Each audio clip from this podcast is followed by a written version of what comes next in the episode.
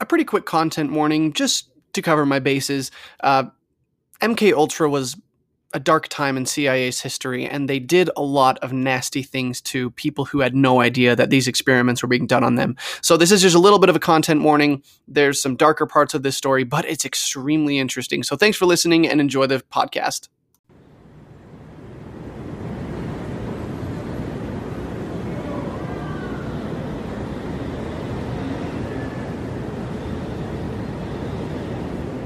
Early in the morning of November 28, 1953, in New York City, the manager of the Statler Hotel, dozing off in his office, was startled back awake as he heard the distinct sound of glass shattering and something hitting the pavement outside the hotel. He rushed outside to see what had happened and was shocked as he saw the body of a man, broken and nearly naked, lying on the sidewalk. The manager knelt to see if there was any way he could help, and the man attempted to mumble something before he drew his last breath. He'd fallen from the window on the 10th story of the hotel.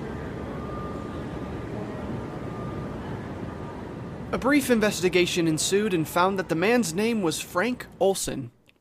Frank's family said they believed Frank had experienced a nervous breakdown and subsequently committed suicide, and the investigation ruled as such. A tragedy, yes, but the case was closed. But it wasn't. In 1975, 22 years later, the investigation was reopened by the Rockefeller Commission, a commission organized by President Gerald Ford in 1975 to investigate the inner workings of the Central Intelligence Agency and the Federal Bureau of Investigation in the United States, and the curious amount of classified documents with top secret clearances. The commission found that nine days before Frank Olson's death, he had a meeting with a friend of his who was, coincidentally, a CIA operative. That friend had secretly dosed Frank with the hallucinogenic drug lysergic acid diethylamide, better known as LSD, and better yet known as acid. Now, this had led to his mental breakdown and subsequent suicide, so Gerald Ford personally apologized to Frank's family and paid out $750,000 for their grievances. But while President Ford attempted to settle the matter, that investigation raised more questions. These questions were brought to light again in 1994 when another autopsy was performed on Frank's body that revealed cuts and abrasions that were not consistent with the blunt force trauma of a fall. Upon further inspection, an internal wound was found in his chest along with a hematoma on the left side of his head. And both of these injuries were localized, and again, not consistent with the widespread trauma of the fall. It was suggested that these injuries were caused by blunt force before Frank had fallen from the 10th story of the Statler Hotel. And to add to this, investigators pointed out that it was a bit strange that Frank had leapt from his bed, crossed the hotel room in pitch darkness, and thrown himself through a closed window in the middle of the night, while still in his underwear. They suggested that Frank had knowledge of something he shouldn't have, and had, as such, been taken care of in order to keep a secret. Now, the biggest question was what did Frank Olson know? Then the most curious piece of evidence was presented. Frank Olson's dosing of LSD was not an isolated incident. In fact, it was a deeper and more systematic plan by the Central Intelligence Agency that had been kept completely secret from even the most higher echelons of government. This news brought Frank Olson's death into the public eye as it became known that the guy who had dosed Frank with LSD was named Sidney Gottlieb, a chemist with the CIA. Sidney was the leading organizer of this systematic plan, which was a plan to experiment with psychedelic drugs, verbal abuse, psychological and physical torture, and hypnosis on subjects in order to attempt to create a mind control effect. And the kicker? Many of these subjects had no idea they were the guinea pigs for a top secret, nefarious, and deadly plot concocted by their own government called MK Ultra. Welcome to the podcast, everyone. The podcast is Tanner Talks About Stuff That Happened. I am Tanner, and I will be talking about the stuff that happened.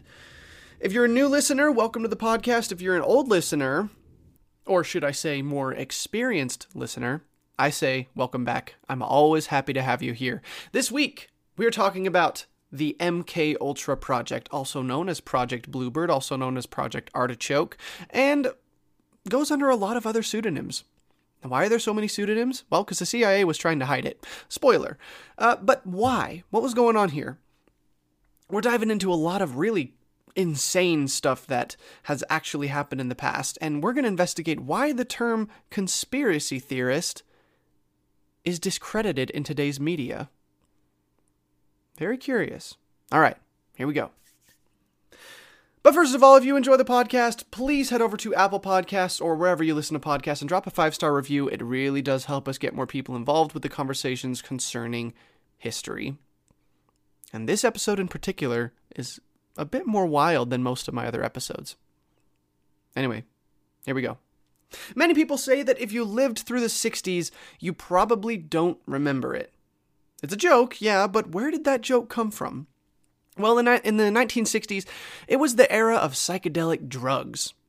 In 1963, patents on the drug LSD, which I mentioned earlier, expired, and many people started getting their hands on it and distributing it to the public, where the hippie movement made it one of their staples. But over a decade earlier, the United States government took notice of the drug and decided to investigate its potential uses. With the Cold War heating up and the rise of McCarthyism in the country, it was as if nowhere was safe already. And the Central Intelligence Agency was about to make it even less safe. We're not going too far back, but far back enough that we need our trusty time machine. Here we go. It's 1955, and we are in a secret operations center somewhere. Don't know where, but somewhere. And in this secret operations center, an official document is being written to highlight the aims of a two year old project being helmed by figures of the relatively young Central Intelligence Agency. The project had been founded in 1953 as the Korean War was coming to a close, and it was centered around becoming a counter to reports of strange torture practices being perpetrated on American prisoners of war in the Soviet Union, North Korea, and China during the war.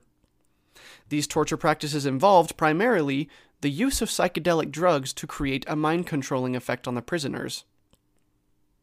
The rivalry between the communists and the capitalists was getting serious, and the United States had to make sure it was always a level playing field. So this organization was founded to put into action a new project called MK Ultra that would be a response to these strange reports. I mean, if China, North Korea, and the Soviet Union could use mind control in order to glean information from captured soldiers, why couldn't the United States do the same? Now, the name MK Ultra had a twofold meaning.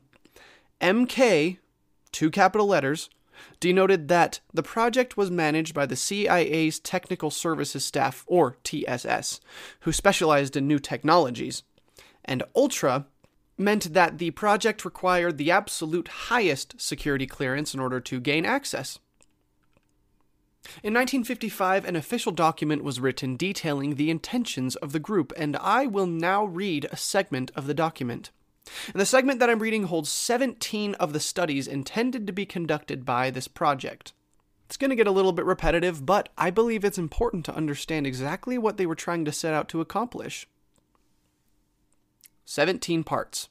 Number one, investigate substances which will promote illogical thinking and impulsiveness to the point where the recipient would be discredited in public. Number two, substances which will increase the efficiency of mentation and perception. Three, materials which will prevent or counteract the intoxicating effect of alcohol. 4. Materials which will promote the intoxicating effect of alcohol. 5. Materials which will produce the signs and symptoms of recognized diseases in a reversible way so they may be used for malingering, etc. 6. Materials which will render the induction of hypnosis easier or otherwise enhance its usefulness. 7. Substances which will enhance the ability of individuals to withstand privation, torture, and coercion during interrogation and so called, brainwashing. 8. Materials and physical methods which will produce amnesia for events preceding and during their use. 9. Physical methods of producing shock and confusion over extended periods of time and capable of surreptitious use. 10 substances which produce physical disablement such as paralysis of the legs, acute anemia, etc. 11. Substances which will produce, quote, pure euphoria with no subsequent letdown. 12. Substances which alter personality structure in such a way the tendency of the recipient to become dependent upon another person is enhanced. 13 a material which will cause mental confusion of such a type, the individual under its influence will find it difficult to maintain a fabrication under questioning. 14. Substances which will lower the ambition and general working efficiency of men when administered in undetectable amounts. 15. Substances which promote weakness or distortion of the eyesight or hearing faculties, preferably without permanent effects. 16. A knockout pill which can be surreptitiously administered in drinks, food, cigarettes, as an aerosol, etc., which will be safe to use, provide a maximum of amnesia, and be suitable for use by agent types on an ad hoc basis. And 17. A material which can be surreptitiously administered by the above routes and which, in very small amounts, will make it impossible for a person to perform physical activity. That's all 17. And to put it simply, the CIA was getting ready to fight dirty, and they were messing around in dangerous waters to make it happen. And if you thought this was scary, I'm about to blow your mind. When the project got underway in earnest, the project managers realized that it was going to be very difficult to find people who'd be willing to be experimented on with brand new psychedelic drugs with the pure intention of altering the way they perceived the world, maybe with permanent consequences. And while there were a select few people willing to participate, they would have to be put under an extremely watchful eye in order to not expose the secrets of this operation to the public. While it's probably likely that the CIA had plenty of funding for this, they just didn't have the time or the energy to try to find these people and corral them and monitor them constantly. It wasn't worth it. So, they did what was the next best idea. Obviously, experiment on people who either didn't know they were being experimented on or experiment on people who had no power to object. For the next decade or more, the CIA infiltrated a number of institutions, many of which have gone unnamed and many of which were listed under the registry of mental hospitals in the country, even finding their way all the way up into Canada. And in these mental hospitals, CIA operatives would dose mental patients with LSD and monitor their behavior for days at a time.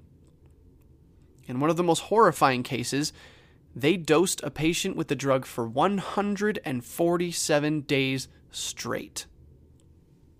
The focus of this was to research if the drug had the ability to numb the patient enough to be able to force information from them without their knowledge. Now, does that sound illegal? Well, it was. According to the Nuremberg trials post World War II, it was against the law to perform an experiment of any kind on an unwitting subject without their informed consent. Basically, no. You couldn't drug someone without them knowing. Along with LSD, other drugs were used as well, notably heroin, morphine, mescaline, psilocybin, alcohol, and others.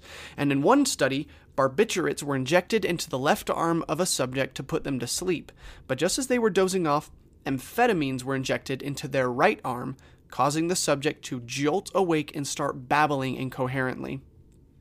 Again, illegal? I think so, as this could fall under a form of unethical torture. But it turns out this practice actually worked from time to time to get the answers from the subject they needed when under the influence but it wasn't enough. Mental patients were already psychologically compromised, and results could not be completely accurate. They needed sound minds for their experiments. But the problem was that if they experimented on people and released them back into the public, it endangered the secrecy of the whole mission. The question was where could they get fresh meat? Enter Senator Joseph McCarthy of Wisconsin, in office from 1950 to 1954. With the heat up of the Cold War, McCarthy had taken up the mantle of single handedly protecting the United States from the scourge of communism, and he did this by accusing anyone who showed any remotely suspicious activity of being a Soviet spy.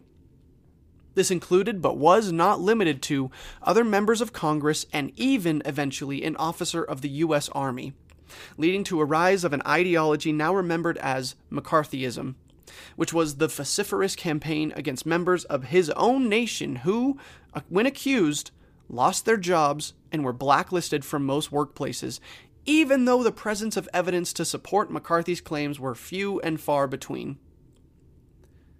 But the amount of accusations caused a nationwide panic, and no one was safe. Eventually, dozens of people were being accused of being Soviet spies, and some disappeared from the public eye. But where did they go? Well, in Japan, Germany, and in the Philippines, the CIA had built secret facilities far from the public eye where they were able to test their experiments, and many of their subjects happened to be the victims of McCarthy's movement.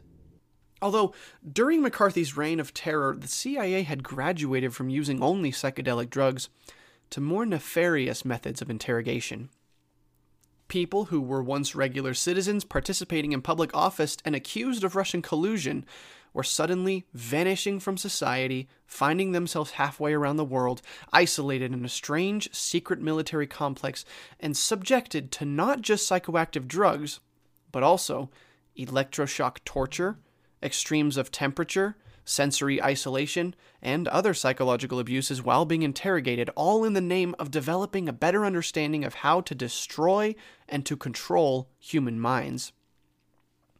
How many of these poor souls were actually Russian spies? It's hard to say, but in my opinion, probably not many.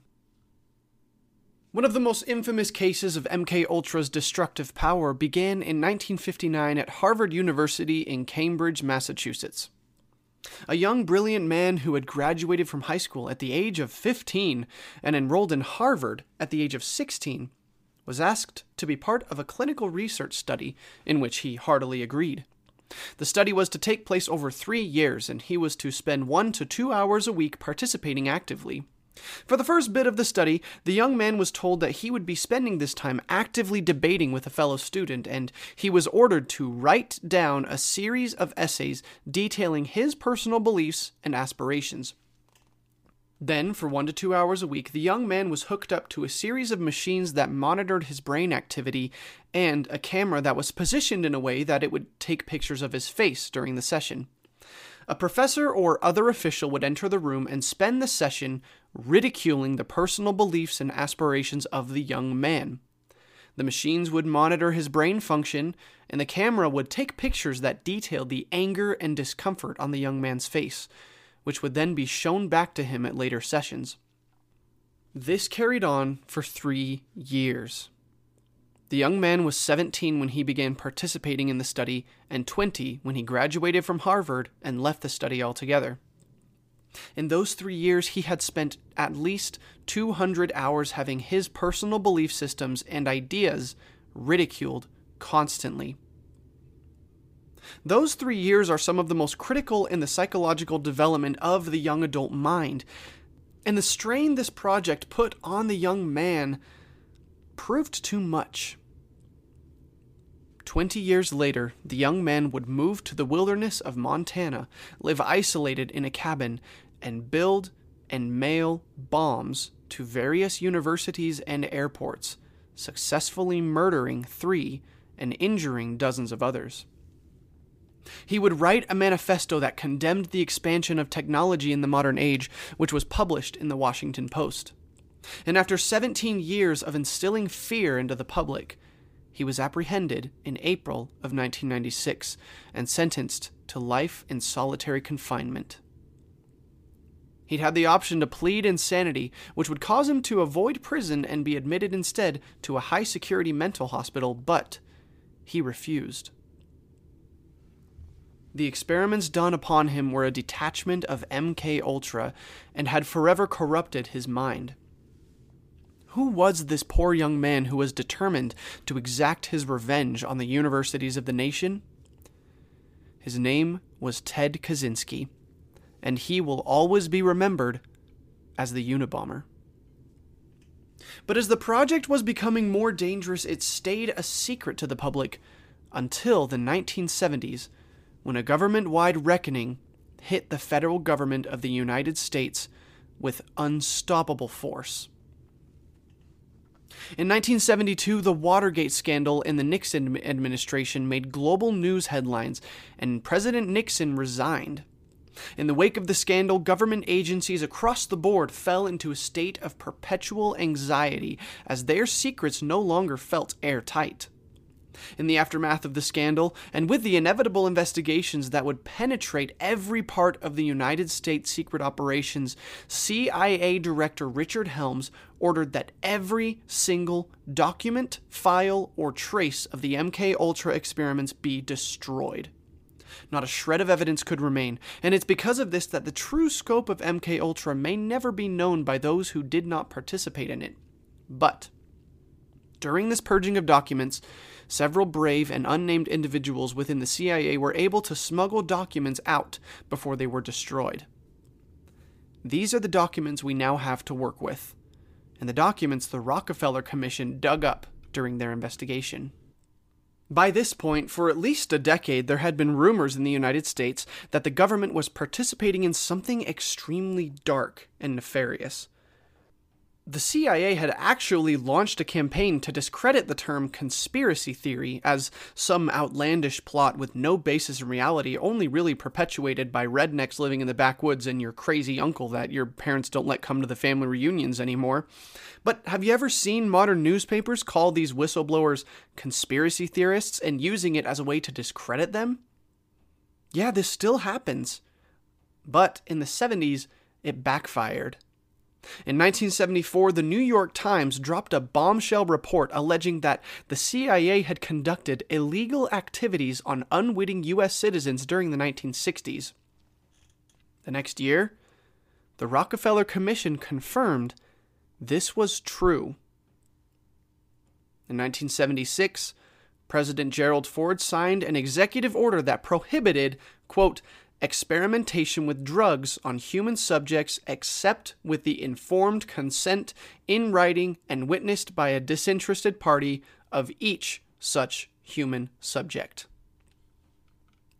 In 1977, 20,000 pages of records were discovered that held information regarding MK Ultra, specifically where the funding for the projects came from. Turns out, the federal government had allocated at least $10 million to the MK Ultra project, which would come out to almost $100 million in 2020. In the files, it was discovered that MK Ultra had conducted experiments in at least 80 different institutions, including but not limited to colleges and universities, hospitals, prisons, and pharmaceutical companies, all under the pseudonym of Project Bluebird or Project Artichoke. It was also found that the CIA had been hiring prostitutes to lure men to hotel rooms and dose them with LSD under the project name Operation Midnight Climax. A bit tongue in cheek, obviously, and those revelations are just what survived the purge. So, how many documents were destroyed that held more information of just how big this whole thing got. Dozens of CIA operatives were questioned on the floor of the United States Senate, though many either didn't know anything about the project or were lying about it. Oh, oh, and remember Sidney Gottlieb, the mastermind of the project, the guy who had this idea to do this whole thing? He'd retired two years earlier, and when he was questioned about it, he just told the interviewers that he didn't remember anything about the project despite the documentation that only five years earlier he had expressly stated that the entire project was a failure with hardly any useful information gained. So, what was Sidney Gottlieb hiding? Now, almost a half a century since the project officially ended, the Central Intelligence Agency of the United States is adamant that any sort of MK Ultra style experiments have ceased altogether. But some people still claim that the government is up to no good, and it's only a matter of time before it all comes out again. The project has inspired numerous movies and TV shows that capitalize on the possibility of more MK Ultra projects. You ever seen Stranger Things on Netflix or the Jason Bourne trilogy? Or the movie Jacob's Ladder? Maybe you've read Stephen King's book Firestarter or listened to the song MK Ultra by Muse. Maybe you've even, if you're really brave, played the horror survival video game Outlast or Outlast 2. Every single one of these has some allusion to the horrifying experiments conducted by the CIA in the 1950s, 1960s, and 1970s. So now, in 2020, there are two possibilities.